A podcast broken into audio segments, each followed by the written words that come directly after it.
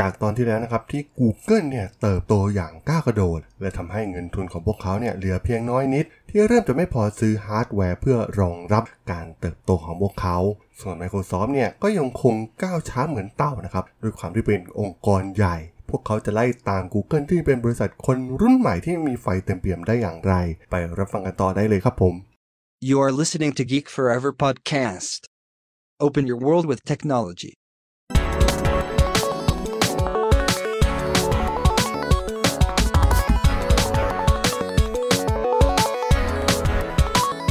This is Geek Story.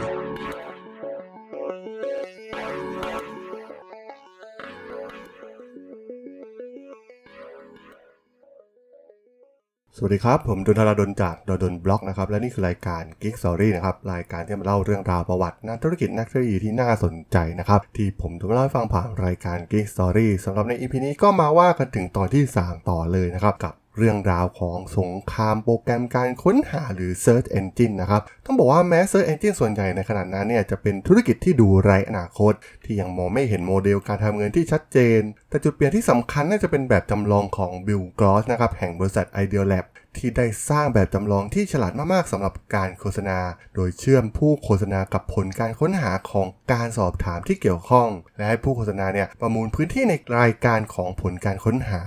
ซึ่งฟังดูแล้วเนี่ยหลายคนอาจจะคุ้นๆมันแน่นอนนะครับ เพราะว่ามันคือต้นแบบของโมเดลทำเงินที่สำคัญของ Google อย่าง AdWords นั่นเอง มันเป็นรูปแบบจำลองที่ Bill g o เนี่ยสร้างขึ้นที่ทำให้บริษัทได้เงินมากที่สุดในการค้นหาแต่ละครั้ง เพราะชื่อของผู้โฆษณาที่ประมูลด้วยราคาสูงกว่า จะปรากฏที่ด้านบนของผลการค้นหานั่นเอง ซึ่งตอนนั้นต้องบอกว่า Bill Gates เนี่ยก็ได้ให้บริการแบบนี้กับเว็บไซต์หลายแห่ง รวมทั้ง Yahoo กับ MSN ของ Microsoft ด้วย ซึ่งในขณะเดียวกันนั้นเพจและบรินเนี่ยก็กำลังดิ้นรน เพื่อหาวิธีในการสร้างเงินจากโปรแกรมค้นหาของพวกเขาอย่าง Google เช่นเดียวกัน และตัว Bill Gross เองเนี่ยก็ได้เข้าไปพบกับบรินและเพจหลายครั้งเพื่อเสนอโมเดลดังกล่าว แต่ทั้งคู่นั้นยังไม่สนใจในแนวคิดที่จะทำให้ผลการค้นหาที่ผู้ใช้ใช้กันแบบฟรีๆอยู่นั้น แปลกปลอมไปด้วยผลการค้นหาที่ต้องจ่ายค่าบริการ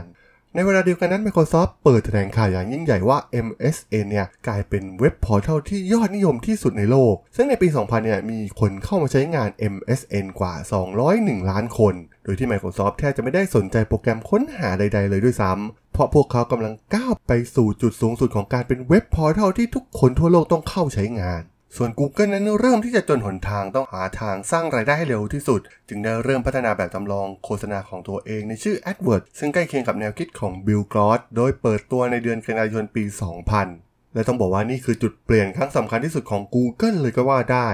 วิธีการดังกล่าวได้กลายเป็นที่นิยมอย่างรวดเร็วในหมู่ผู้โฆษณา ถึงตอนนี้เนี่ยโปรแกรมค้นหาของ Google นั้นทำตลาดแทบจะตลอด 24 ชั่วโมงในทุกๆวัน มันมีคำหรือวลีนับล้านคำที่ผู้คนกำลังค้นหา ซึ่งล้วนแล้วแต่เป็นสินค้าและบริการแทบจะทั้งสิ้น ตัวอย่างชื่อสินค้าประจำวันเช่น Pet Food อาจจะมีราคาประมูลที่ถูกกว่าคำอย่าง Investment Advice ซึ่งเป็นนกลไกของตลาดในเรื่องราคาที่ผู้ลงโฆษณายินดีที่จะจ่าย เพื่อให้โฆษณาของตนเนี่ยได้ปรากฏเมื่อมีคนค้นหาคำนั้นๆบน Google มันทำให้ Google เนี่ยได้เงินทุกครั้งที่ผู้ใช้คอมพิวเตอร์คลิกบนโฆษณา ที่มันแสดงขึ้นบนผลการค้นหา และมันถูกทำงานแบบอัตโนมัติ โดยระบบการประมูลออนไลน์ ซึ่งมันทำให้ Google มั่นใจได้ว่า จะได้รับราคาที่ดีที่สุดอยู่เสมอ และสร้างกระแสเงินสดปริมาณมหาศาลให้ Google มากขึ้นเรื่อยๆ มันได้ทำให้เกิดธุรกิจเกี่ยวเนื่องอีกมากมาย ทั้งระบบทำงานแบบอัตโนมัติ หรือการเกิดขึ้นของเหล่านักการตลาดมืออาชีพ ผู้ซึ่งเชี่ยวชาญการทำการตลาดผ่าน Google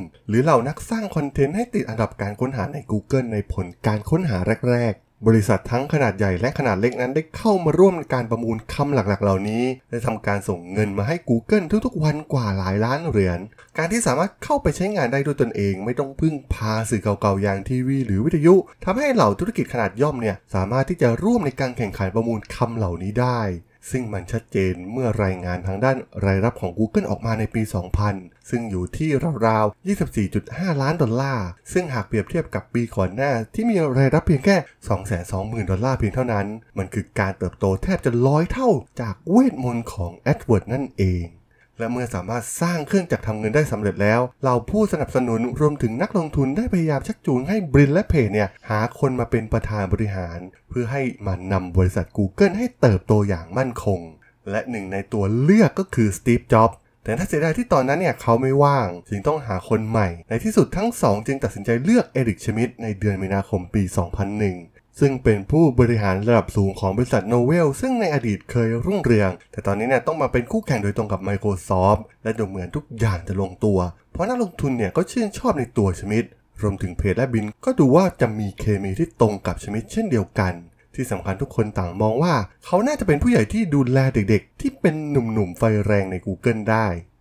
ซึ่งดูเหมือนว่าสถานการณ์ของ Google เนี่ยทำให้พวกเขาได้ค้นพบเครื่องจักรทำเงินที่จะพา Google ทะยานไปอีกระดับเป็นที่เรียบร้อยแล้ว ตอนนี้ปัญหาเรื่องเงินเนี่ยคงจะไม่ใช่ปัญหาหลักของ Google อีกต่อไป แม้จะดูเหมือนรายได้ 20 ล้านเหรียญเศษๆนี้จะเป็นตัวเลขน้อยนิด กับรายได้ของ Google ในปี 2000 เมื่อเทียบกับ Microsoft แต่ต้องบอกว่า Google เนี่ยก็พร้อมแล้วที่จะพลิกบริษัทให้กลายมาเป็นบริษัทที่ยิ่งใหญ่แบบที่เหล่ายักษ์ใหญ่ทั้งหลายแทบจะไม่รู้ตัว ซึ่งการได้มือดีอย่างอีริกชมิดเข้ามาบริหารงานเนี่ย เขาได้เพิ่มมิติของ Google ให้ขยายขอบเขตขึ้น ซึ่งจากประสบการณ์บริษัทเก่าที่เขาเคยทำงานด้วย ไม่ว่าจะเป็นที่ Novel หรือ Sun Microsystem เขาล้วนมีประสบการณ์ที่ดีในการสู้กับยักษ์ใหญ่อย่าง Microsoft ในสงครามกฎหมายในรอบทศวรรษที่ผ่านมาชมิดนั้นมักเตือนบิลและเพจอยู่เสมอว่าอย่าไปท้าทายยักษ์ใหญ่อย่าง Microsoft เหมือนที่ Netscape เคยทำ พยายามแอบอยู่ในมุมมืด และอย่าพยายามวาดภาพว่า Google นั้นเป็นบริษัทเทคโนโลยีที่จะมาแข่งกับ Microsoft ซึ่งส่วนนี้เองที่ทำให้ Microsoft นั้นยังไม่สนใจ และคิดว่า Google ทะเยอทะยานต้องการทำธุรกิจมากกว่าการค้นหา ซึ่งแม้มันจะเป็นความจริงก็ตาม แต่ไม่จำเป็นต้องประกาศให้คนรับรู้ ยุทธศาสตร์สำคัญที่สุดของ Google ก็คือ การตัวเองให้ห่างออกจาก Microsoft ให้นานที่สุดเท่าที่จะทำได้นั่นเอง ในราวๆปี 2002 ในที่สุด Google ก็ได้เริ่มพิสูจน์ตัวเองในฐานะธุรกิจที่สามารถทำเงินได้จริง ๆ จังๆ เสียทีเหล่านักลงทุนเนี่ยเริ่มได้มองเห็นถึงศักยภาพทางธุรกิจของ Google ที่กำลังจะมีอิทธิพลใหญ่หลวงต่อโลกอินเทอร์เน็ต โปรแกรมค้นหาของ Google เนี่ยถูกนำไปติดตั้งเป็นโปรแกรมค้นหาหลักของเว็บไซต์ชื่อดังมากมาย ซึ่งหนึ่งในเว็บไซต์ที่มีอิทธิพลสูงต่อชาวอเมริกันในขณะนั้นก็คือเว็บไซต์ AOL หรืออเมริกันออนไลน์ซึ่งมีฐานผู้ใช้งานกว่า 34 ล้านคน ซึ่งความใหญ่โตของ AOL นี่เองมันก็ได้กลายเป็นจุดเปลี่ยนที่สำคัญของก้าวใหม่ของ Google มันได้ช่วยให้การเข้าถึง Google นั้นขยายตัวอย่างมหาศาลมากกว่า partner รายอื่น ก่อนหน้านี้ที่ Google เคยสร้างพันธมิตรไว้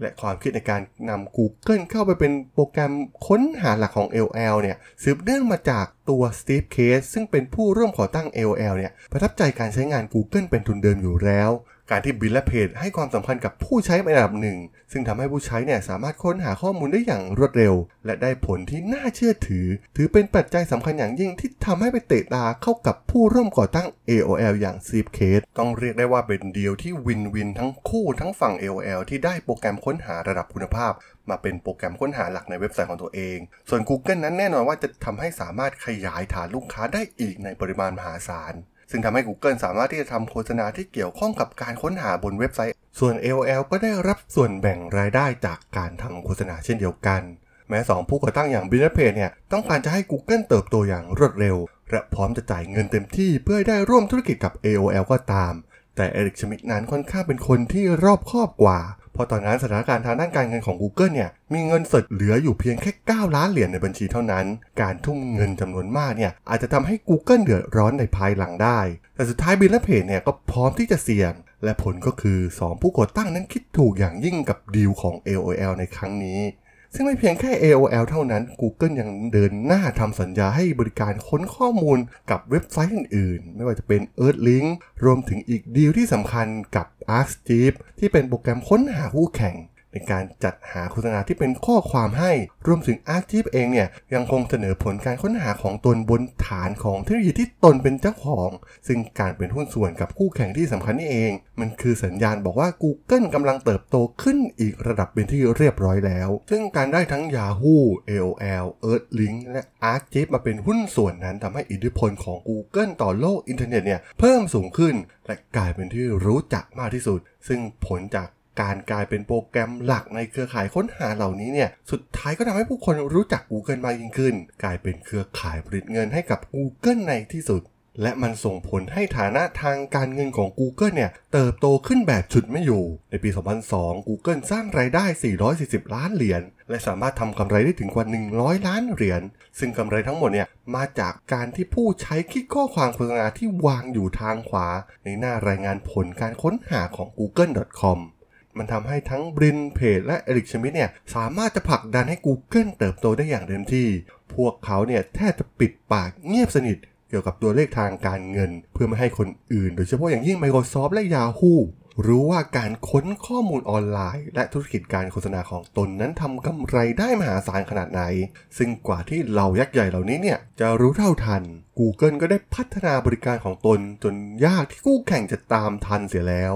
การเป็นผู้ริเริ่มทำเป็นคนแรกและการเติบโตอย่างรวดเร็วที่สุดในบริษัทของบริษัทอเมริกาของ Google เนี่ย มันได้ย้ายเงินโฆษณาที่เดิมเนี่ย ต้องจ่ายให้สื่อเก่าๆ อย่างทีวี วิทยุ หนังสือพิมพ์ และนิตยสารเนี่ย มายังอินเทอร์เน็ตแทน และตอนนั้นเนี่ย บริษัทซึ่งตั้งเป้าหมายแรกเพียงแค่ต้องการเป็นผู้สนองการค้นข้อมูลเพียงอย่างเดียว ได้ก้าวขึ้นมาท้าทายอำนาจของบริษัทยักษ์ใหญ่ในโลกอินเทอร์เน็ต ผ่านการโฆษณาทางอินเทอร์เน็ตได้สำเร็จแล้ว แล้วเหล่ายักษ์ใหญ่เนี่ยจะรู้ตัวเมื่อไหร่ ว่าพวกเขาเนี่ยกำลังถูกแย่งชิงเค้กเม็ดเงินโฆษณาทางออนไลน์จำนวนมหาศาล ที่ Google เนี่ย ดึงมาได้สำเร็จ และจะตอบโต้กับการเติบโตที่รวดเร็วของ Google ได้อย่างไร Google จะทะยานไปทางไหนต่อ โปรดอย่าพลาดติดตามต่อในตอนหน้านะครับผม